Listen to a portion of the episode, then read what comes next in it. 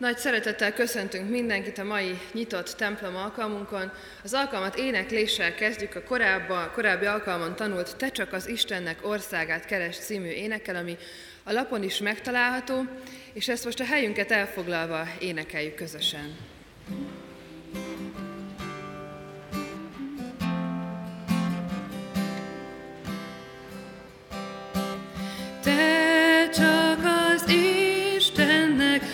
sag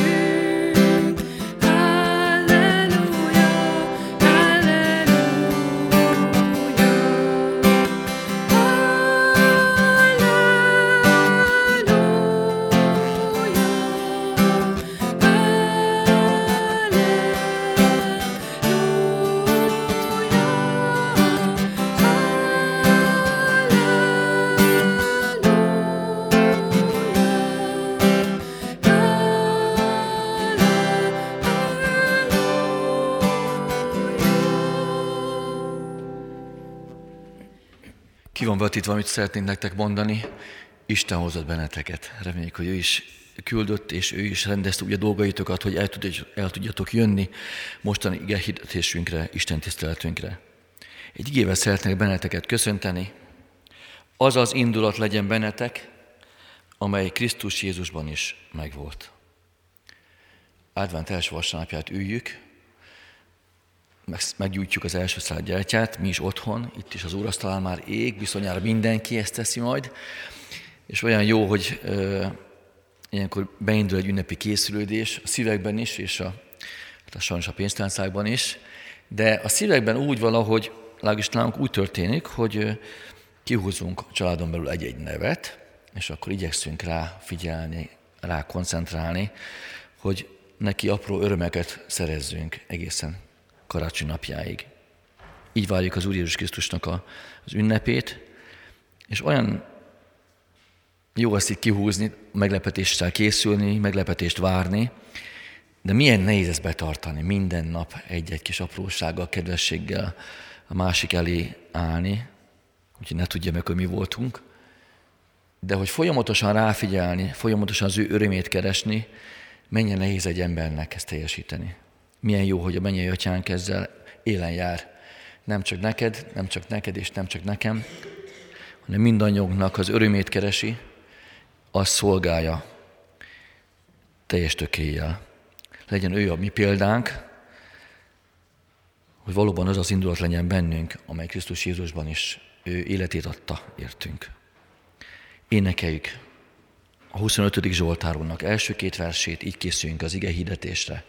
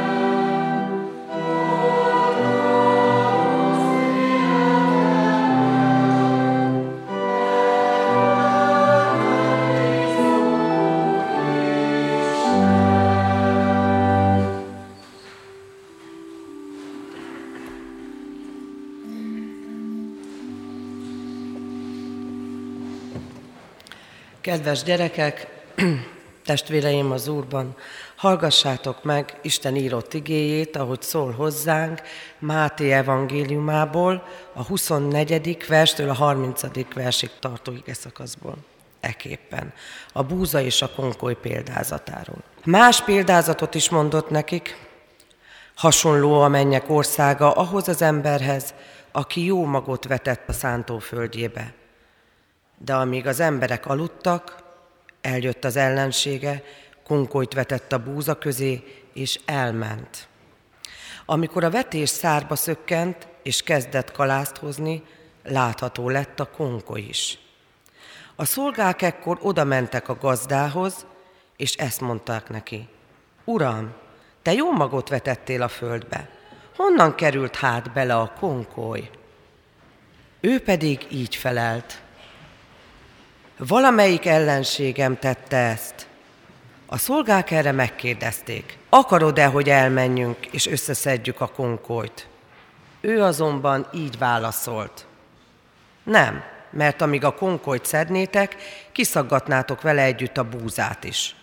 Hadd nőjön együtt mind a kettő az aratásig, és majd az aratás idején szólok az aratóknak, szedjétek össze először a konkolyt, kössétek kévébe, és égessétek el, a búzát pedig gyűjtsétek be csűrömbe. Ámen. Isten szent lelket tegye áldottá, ami szívünkben az ő igényének a szavát, hogy annak ne csak hallgatói, hanem valóban szívünkbe fogadói is lehessünk. Így könyörögünk most hozzá, emeljük fel szívünket, és csendesedve imádkozzunk. Drága mennyei atyánk, a Te szent lelkedet várjuk, hívjuk és kérjük, hogy ezen a mai alkalmon is legyen itt közöttünk, hogy ez a történet, amely a búzáról és a konkolyról, konkolyról szól, ez hadd elevenedhessen meg, hadd lehessen igazi üzenet számunkra, hadd érthessük meg azt, hogy mit jelent ez a példázat. Kérünk, hogy mutass meg az életünkben, hogy mit kell cselekednünk, hogy mi az, amire tanítasz, mi az, amire intesz, hogy mi az, amit kérsz tőlünk, hogy valóban téged dicsőítő, téged magasztaló életet élhessünk, amelyben mi olyanok lehetünk, mint a búza, amely meghozza a termését időben, amely gyümölcsöt terem, és így mi is teremhetjük a mi új életünknek, a veled járó életünknek a gyümölcsét. Kérünk, hogy vezess ezen az úton, mutasd meg a te utaidat, és taníts bennünket a te ígéd által. Amen. Egy rövid mondatot emelnék ki ebből a felolvasott ige szakaszból, amelyet láthatunk is. Ez a mai alkalmunknak is a címe, a 30. versben találhatjuk, ahol azt mondja ez az Úr, aki ez a mező, hogy hadd nőjön együtt. Ez a kis vers az, ami vezetni fog bennünket, de bevezetésül hagy tegyek fel egy kérdést. Azt gondolom, hogy sokszor úgy látjuk a világot, mint Isten csodás teremtése, és ez igaz. És amikor így nézünk a világra, akkor sokszor abba az álomképbe eshetünk, hogy itt a Földön, az életünkben minden jó. Minden jól van, mindenki kedves, szerető, és mindenkinek ebben a számunkra is álomvilágban kellene élnie. élnie. De mégis azt tapasztaljuk a világban, hogy találkozunk gonoszsággal, találkozunk azzal, hogy megbántanak bennünket, hogy megaláznak, hogy kitaszítanak, hogy az osztályban kiközösítenek, vagy éppen csúfolnak bennünket. De a felnőtt világban is láthatunk olyat, hogy gonoszsággal, gonoszság ér bennünket, valaki megbánt, türelmetlenül vagy szeretetlenül fordul felénk. És ilyenkor sokszor tesszük fel azt a kérdést, hogy miért is van gonosz a világban, hogy miért van szenvedés, hogy miért vannak rossz emberek, akik bennünket is bántanak, miért vannak olyanok, akik az Isten népét akár el is akarják taposni. És ez a példázat, bár talán elsőre nem úgy tűnik, de erre az emberi nagy kérdésre ad választ. Ebben a példázatban azt látjuk, hogy a jó és a rossz búza és a konkoly együtt növekedik, és azt mondja ez az úr, amikor a szolgák szinte pánikba esve mennek oda, hogy itt van a konkoly is, kinőtt a búza között, azt mondja ez az úr, hogy hadd nőjön együtt. Eljön az ideje annak, amikor kitépjük őket, és a tűzre vetjük őket. Már az elmúlt alkalmon is a szántó földdel kapcsolatos példázatot láthattunk arról, gondolkodtunk közösen. Ha valaki itt volt az elmúlt alkalmon, emlékezhet, hogy a magvető példázatát boncolgattuk, erről gondolkodtunk. És a mai példázatban is maradunk még a szántóföld, a mezőgazdasági téma körében. Ott ugye a magvető vetette a magot a négyféle földbe, és annak megfelelően, hogy milyen földbe esett, hozott gyümölcsöt, vagy éppen nem hozott gyümölcsöt. És a mai példázatunkban is a szántó földet látjuk. Egy olyan szántó földet, amiben nő a búza, de nő egy gyomnövény is. Ezen a képen nem ez a gyomnövény látható, de mégis ez a kép jól mutatja azt, hogy miről is szól ez a példázat hogy egy olyan búza táblán, ahol legszívesebben azt látnánk, hogy tele van élettel teli és sok magot hozó búzával, mégis sok-sok gyom áll ki belőle, és talán, ha kézzel kellene mindezt learatnunk, ahogyan abban az időben tették, akkor nagyon nehéz dolgunk lenne, hiszen külön kellene válogatni ezt. Nézzük meg tehát, hogy miről is szól ez a példázat, hogy mit üzen nekünk Isten a mai napon a búza és a konkoly példázatán keresztül. A történetben látunk egy gazdát, akinek van egy földje, amiben jó hiszeműen elveti a magokat.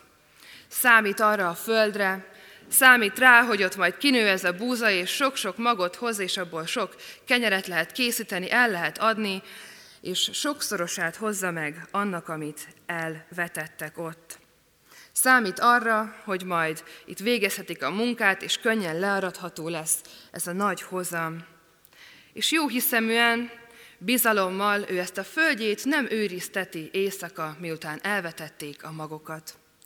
És azt látjuk a példázatban, hogy az éj leple alatt megjelenik a gonosz, egy olyan személy, aki rosszat akar ennek a gazdának, nem akarja, hogy ez a föld meghozza a jó gyümölcsét, a jó termést, hogy ne hozzon százszorosát vagy többszörösét annak, amit elvetettek, és konkolyt vet a búza közé.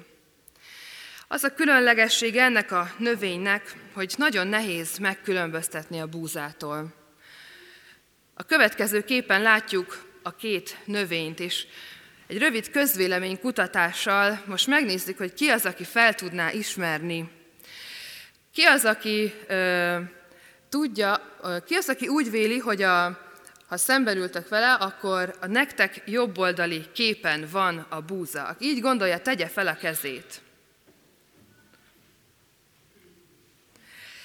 És aki úgy gondolja, hogy a nektek baloldalon lévő a búza, azt tegye fel a kezét.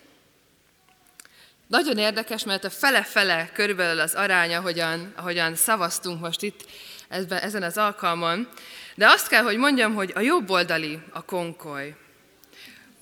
Úgyhogy aki arra szavazott, az, az most jól nézze meg ezt a képet, és, és jegyezzük meg, hogy az a, az a konkoly. Úgy lehet különbséget tenni a kettő között, itt közelebbről is látszik a, a kévéje, ami, amikor már magot, amikor már gyümölcsöt hozott. Ugye azt látjuk ebben a példázatban, hogy, hogy a, a szolgák, akiknek aratniuk kellene, akkor veszik észre azt, hogy, hogy konko is van a, a búza között, amikor már az meghozta a gyümölcsét. Azért, mert addig, amíg nem hoz gyümölcsöt, amíg a kalász nem látszik, addig nagyon-nagyon nehezen megkülönböztető, mert valóban nagyon hasonló növény, a szára, a virága, a levele nagyon-nagyon hasonló, de úgy lehet megkülönböztetni, hogy a, a közönséges búza az ilyen egybe álló kévét hoz, és egymás mellett vannak benne a magok, a konkoly az pedig különálló kis, kisebb csoportokban hozza meg ezeket az új magokat. Úgyhogy így lehet megkülönböztetni a búzát és a konkolyt.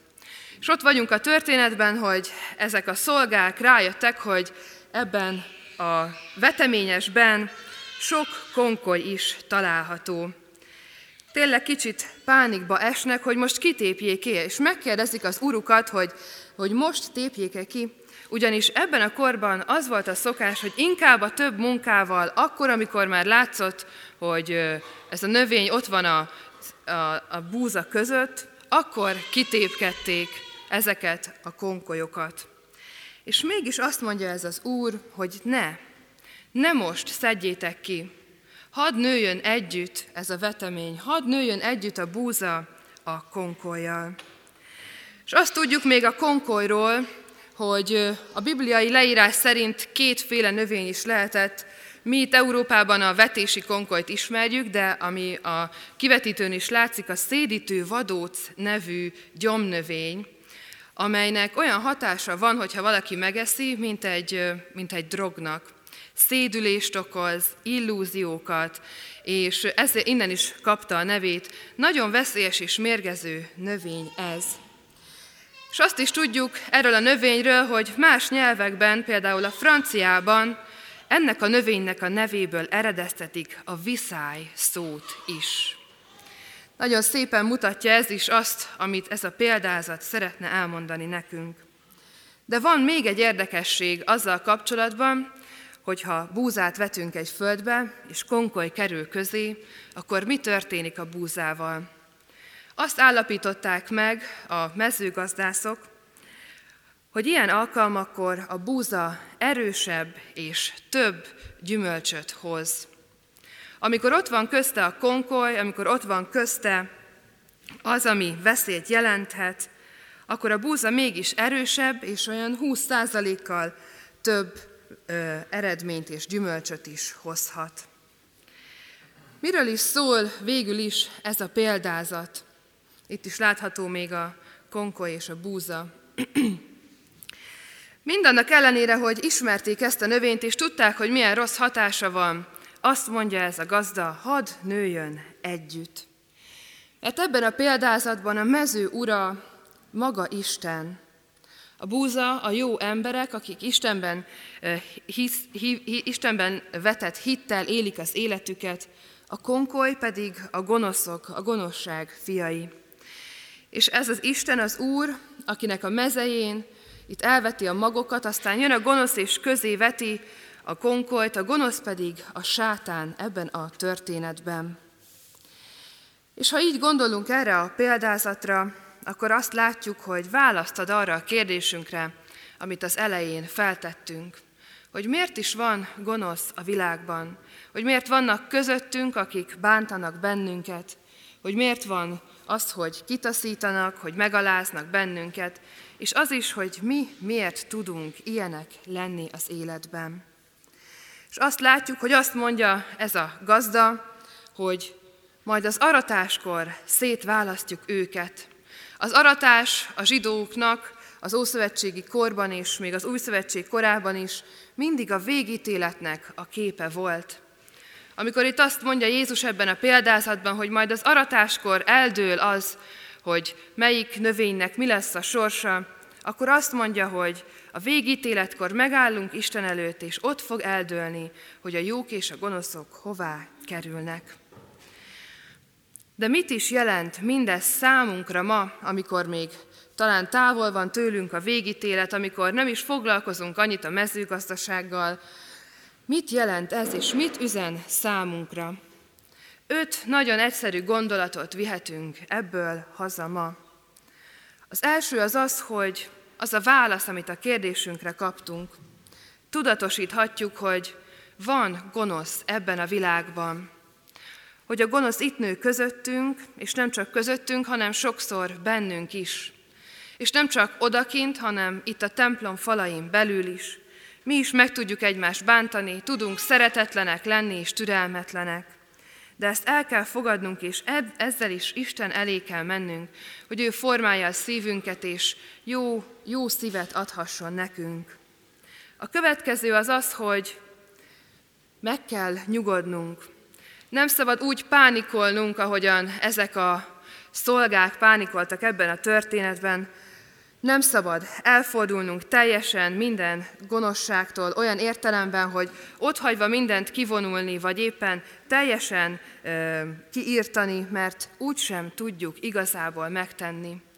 Próbálkozhatunk, és kell is próbát tennünk, de elsősorban nem másban és máson kell ezt tennünk, nem kitaszítanunk kell magunk közül ezeket az embereket, hanem azzal a nyugalommal, amire ez a történet int, türelmesen várni azt, hogy majd az Isten ítéljen ezek felett. És itt jön a következő, türelemre int bennünket ez a példázat. És itt ezen a ponton talán kapcsolódhatunk az adventhez is, hiszen a várakozás időszakába léptünk be. Ez az ember a mai világban, mi nagyon hirtelenek vagyunk, mindent egyből és gyorsan szeretnénk megkapni, elvégezni, megcsinálni, elérni a céljainkat. De itt mégis Isten türelemre int bennünket. Meg kell várnunk azt, amíg a mező ura önmaga teszi meg, amit ő jónak lát. Nem mindig nekünk kell az elsőnek lenni, nem mindig nekünk kell tennünk, hanem Istentől kell elkérnünk azt, hogy mit is kell tegyünk. És azt látjuk ebben a példázatban, a konkoly példáján, hogy amikor veszély van, amikor támadás alatt áll a búza, nagyobb termést hoz.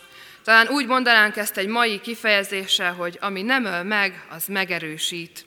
Ezt látjuk a képen is, hiszen a kisegér egy csapdából próbálja kivenni a sajtot, és végül ezt a csapdát arra használja, hogy magát erősítse vele erősebbé tesz bennünket az, hogy látjuk, hogy milyen a gonosz, hogy látjuk azt, hogy van támadás, mert így könnyebben meg tudjuk ítélni azt, hogy mi a jó, és tudunk összetartani, tudunk afelé hajlani, és azután vágyakozni. És az utolsó gondolat, amiben tanít bennünket, ez az, ez az ige szakasz, hogy igazából magunkra kell koncentrálnunk, ahogyan ez a kis gyermek is magának magyaráz itt a tükörben, Úgy nekünk sem elsősorban másokon kell megítélnünk, hogy ő most búzel vagy konkoly, hogy jó ember vagy gonosz ember, hanem magunkra koncentrálva kell Isten üzenetét magunkba fogadnunk. Mert lehet, hogy mi is megbántunk, lehet, hogy mi is megalázunk, mi is kitaszítunk, mi is teszünk rosszat, és Isten arra hív, hogy elsősorban magunkat vizsgáljuk meg. Miért is van a rossz közöttünk? Miért élünk így ebben a világban? Ezekre a kérdéseinkre adott választ ez a történet, a búza és a konkoly példázata. Egyértelmű ez a példázat. A gonosz jelen van, a támadások jelen vannak, ezt tudatosítanunk kell, nem szabad pánikba esnünk ettől, türelmesen kell várnunk az Urunkra, mert ez erősebbé tesz, és magunkat megvizsgálva kell Isten elé állnunk. Azt mondja ma az ige, hadd nőjön együtt, mert majd az Úr eljön, és ő maga ítél. Amen. Az, az Úr vacsorára készülve énekeljünk. A 459. dicséretünknek az első két verszakát énekeljük. Az Isten bárányára letészem bűnöm én.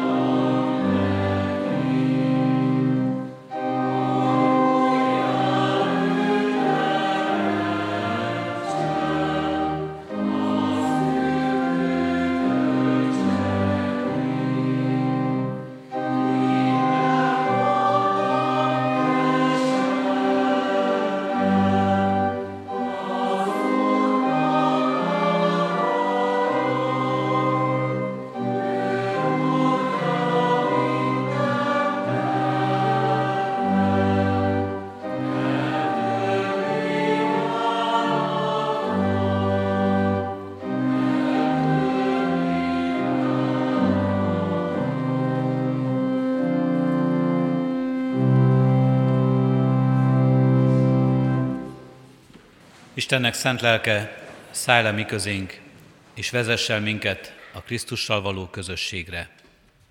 Amen. Kedves testvéreim, nem csak a hirdetett igében hallhatunk arról, hogy Isten önvizsgálatra hív minket, hanem erre hív minket ez a megterített asztal is, amelyek, ami Urunk Jézus Krisztusnak értünk hozott áldozatát mutatják föl előttünk. És itt a jegyek, a megtört kenyér és a kiontott bor, arról szólnak mind-mind, hogy Isten bűnbocsátó kegyelme hogyan hív és vár mindannyiunkat az üdvösségbe.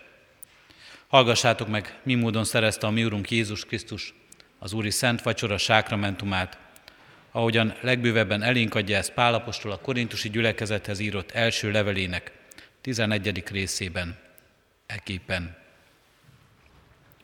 Mert én az Úrtól vettem, amit át is adtam néktek, hogy az Úr Jézus azon az éjszakán, amelyen elárultatott, vette a kenyeret, sálákat adva megtörte, és ezt mondta, vegyétek, egyétek, ez az én testem, amely ti érettetek, megtöretik. ezt cselekedjétek az én emlékezetemre. Hasonlóképpen vette a poharat is, miután vacsoráltak, és ezt mondta. E pohár, amaz új szövetség az én vérem által. Ezt cselekedjétek valamennyiszer, isszátok az én emlékezetemre. Mert valamennyiszer eszitek-e kenyeret, és isszátok-e pohárt, az Úrnak halálát hirdessétek, amíg eljön.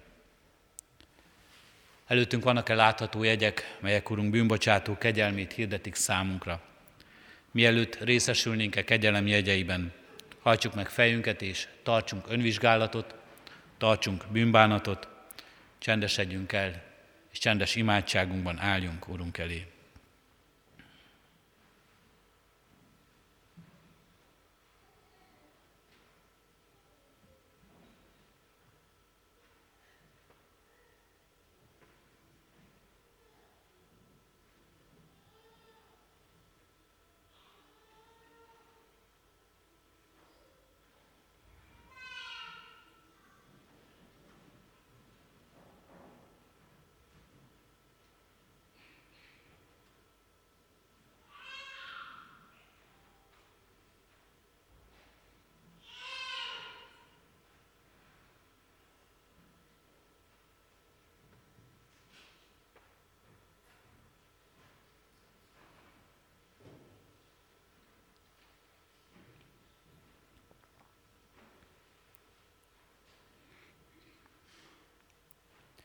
Köszönjük, Úr, neked, Urunk Istenünk, hogy neked van hatalmad rá, végtelen a szereteted, a türelmed, a megbocsátásod, hogy megbocsásd a mi védkeinket és bűneinket.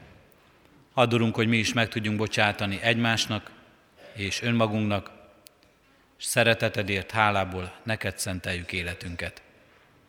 Amen.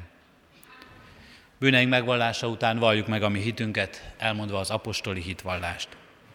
Hiszek egy Istenben, mindenható atyában, mennek és fölnek teremtőjében, és Jézus Krisztusban, a szülött fiában, ami Urunk, aki fogantatott Szentlélektől, született Szűz Máriától, szenvedett Poncius Pilátus alatt, szitették, meghalt és eltemették. Alászállt a poklokra, harmadnapon feltámadt a halottak közül, fölment a mennybe, ott ül a mindenható Atya Isten jobbján, onnan jön el ítélni élőket és holtakat. Hiszek szent lélekben, hiszem az egyetemes Anya Szent Egyházat, a szentek közösségét, a bűnök bocsánatát, a test feltámadását és az örök életet. Amen. Jó lehet testvéreim, én a ti hitetekben nem kételkedem, mégis egyházunk, gyülekezetünk gyakorlata szerint Válaszoljatok a következő kérdésekre hitvalló szívvel és hallható szóval. Hiszitek-e, hogy úgy szerette Isten ezt a világot, hogy az ő egyszülött fiát adta érte, hogy aki hisz ő benne, el ne vesszen, hanem örök élete legyen? Ha igen, válaszoljuk, hiszem és vallom. Ígéritek-e, fogadjátok-e, hogy ti a kegyelemért, hálából egész életeteket az Úrnak szentelitek, és már a jelen való világban mint az ő megváltottai, az ő dicsőségére éltek. Ha igen, válaszoljuk, ígérem és fogadom. Most azért, mint az én Uramnak, Jézus Krisztusnak méltatlan bár, de elhívott szolgája, hirdetem nektek bűneitek bocsánatát és az örök életet, melyet megad a mi Urunk Istenünk ingyen kegyelméből az ő szent fiáért minnyájunknak. Amen. Foglaljunk helyet, testvérek, Szeretettel hívunk és várunk mindenkit az úrasztalához, mindazok, akik bűnbánattal, Isten előtt való megállással előkészítették erre magukat, és szív szerint vágyakoznak Isten bűnbocsátó kegyelme és közössége iránt.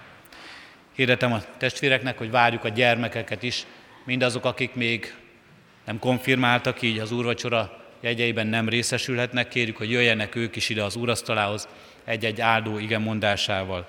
Kívánjuk nekik Isten áldását akik bármilyen oknál fogva nem kívánnak alkohollal élni az úrvacsorázás alatt, keresik a kék szalaggal átkötött kelyhet. Az úrvacsorázásunk alatt presbiter testvéreink útmutatását figyeljük, és így jöjjünk az úrasztalához szép rendben. Urvacsorázás alatt az orgona játékát hallgassuk.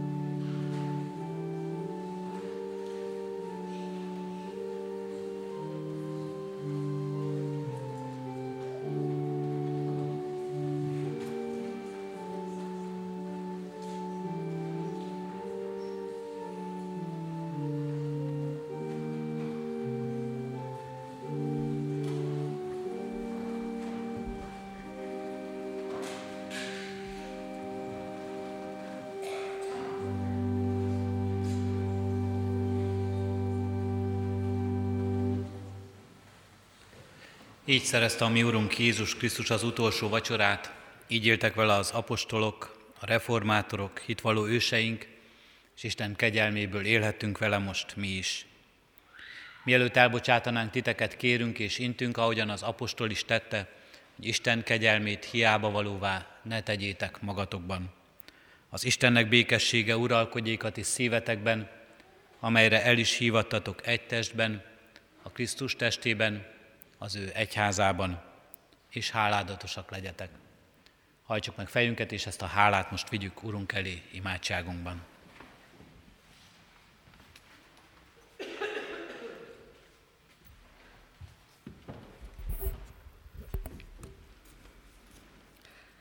Drága szerető mennyei atyánk, magasztalunk téged az úrvacsora közösségéért.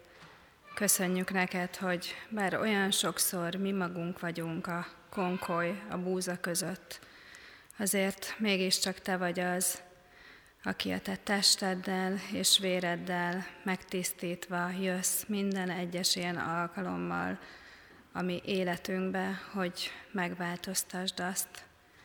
Kérünk, Urunk Istenünk, légy kegyelmes hozzánk. Olyan jó azt tudnunk, hogy bár tele vagyunk bűnökkel, de ezt itt hagyhatjuk, rád tehetjük. Kérünk, hogy segíts nekünk abban, hogy megtartóztassuk magunkat. Kérünk arra, hogy a Te igazságod szerint legyünk jók, hogy úgy éljük a mi életünket, ahogyan ez valóban hozzád méltó, ahogy neked tetsző. És hagy kérjünk most azokért is, különösen is így advent időszakában, azok, azokért, akik, akik még nincsenek közel hozzád, akik nem ismernek még téged, akiknek ez az időszak talán a bevásárlással, a rohanással, az idegeskedéssel telik, ahelyett, hogy téged várnának, nem, nem ismerik még a jó hírt, az örömhírt. Kérünk téged őértük, és kérünk azokért is, akik már hitre jutottak, de valamiért mégis most távol érzik magukat tőled. Kérlek, Urunk, hogy Te légy az, aki közel hívod, visszahívod őket magadhoz. Kérünk azokért, akik nehézségeket, betegségeket, terheket hordoznak. Te légy az ő bátorítójuk, segítőjük, útmutatójuk.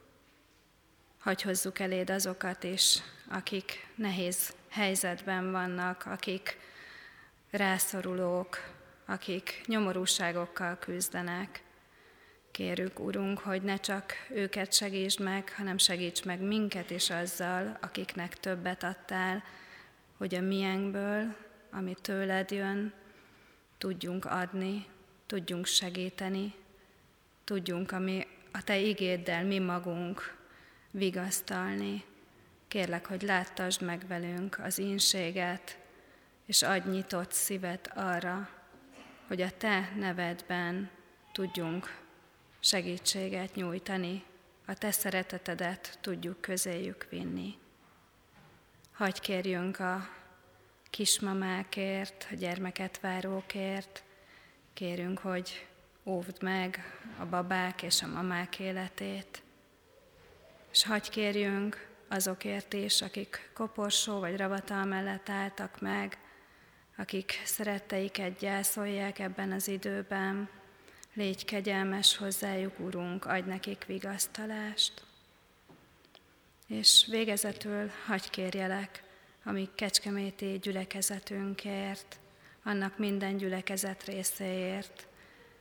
Kérlek, hogy adj nekünk élő hitet, adj nekünk lelkesedést, adj nekünk szolgálatkészséget, adj nekünk egységet, adj nekünk célt nem tévesztettséget, és hagy kérjünk egész református egyházunkért is. Kérünk téged hazánkért, országunkért, népünkért, határokon innen és túl, és kérünk az egész teremtett világért. Kérünk, hogy hallgass meg minket. Ámen. Most egy csendes percben vigyük Isten elé saját gondolatainkat és kérésünket.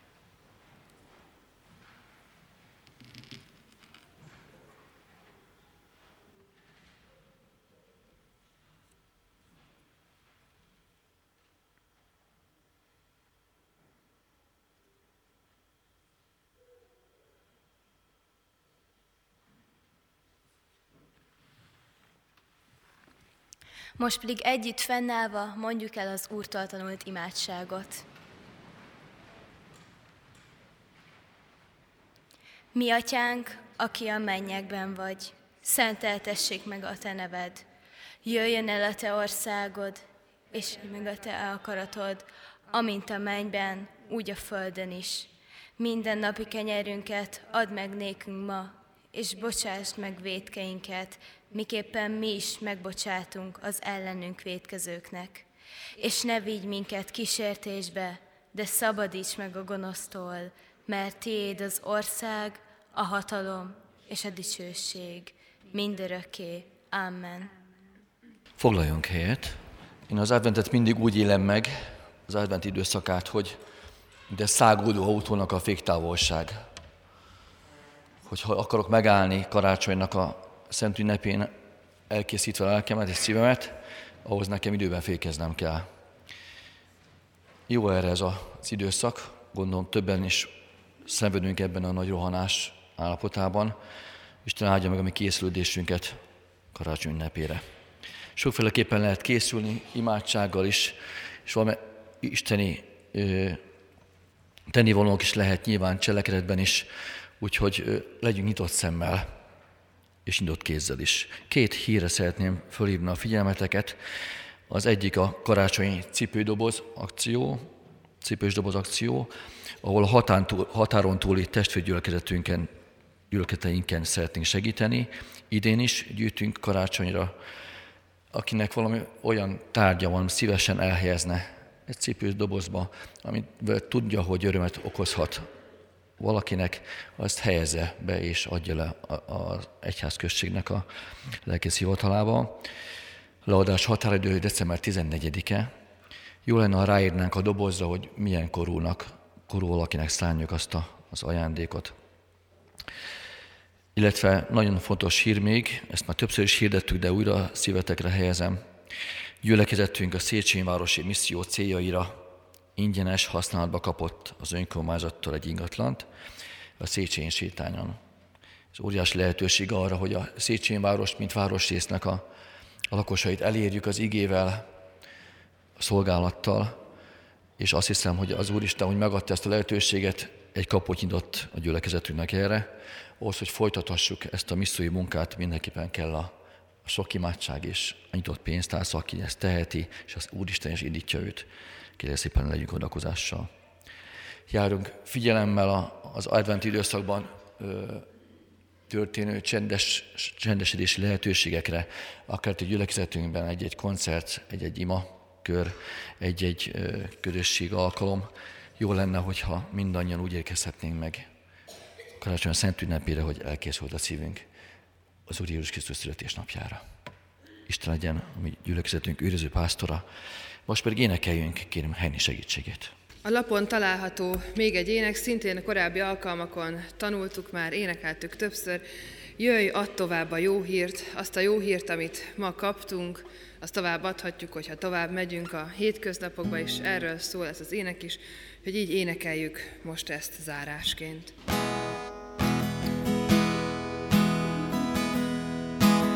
Jöjj, add tovább a jó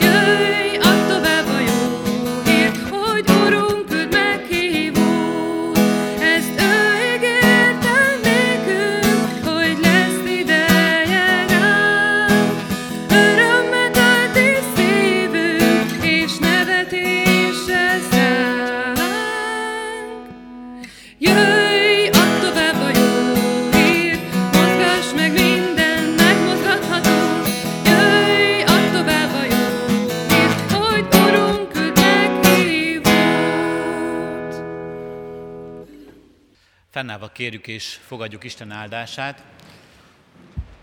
A Filippi levélből lesz az áldásunk, egy jól ismert ige vers, amely most adventben különösen szép és aktuális kis toldalékkal lesz megtoldva.